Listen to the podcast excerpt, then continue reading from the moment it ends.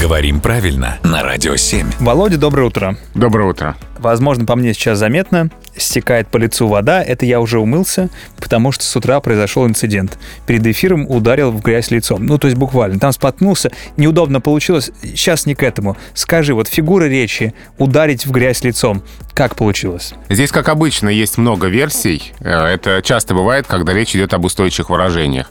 Но, пожалуй, по наиболее убедительной это связано с разными состязаниями борцов, кулачными боями и всем, чем можно, когда наши предки мутузили друг друга ради забавы. Исключительно на землюшке прямо. Ну, конечно, да. Мгм. Да, и более сильный валил более слабого, и более слабый падал в грязь лицом. То есть проигрывал Да. Мгм. А сейчас это все чаще используется как попасть в неловкую ситуацию, упасть в грязь лицом. Да, в общем, не ударить в грязь лицом — это оказаться на высоте, то есть не допустить каких-то промахов, неудач и прочего. Не стать лузером, сказали бы мы сегодня. У тебя влажной салфеточки не найдется, а то я грязь вот тут я вижу еще. Спасибо, Володя.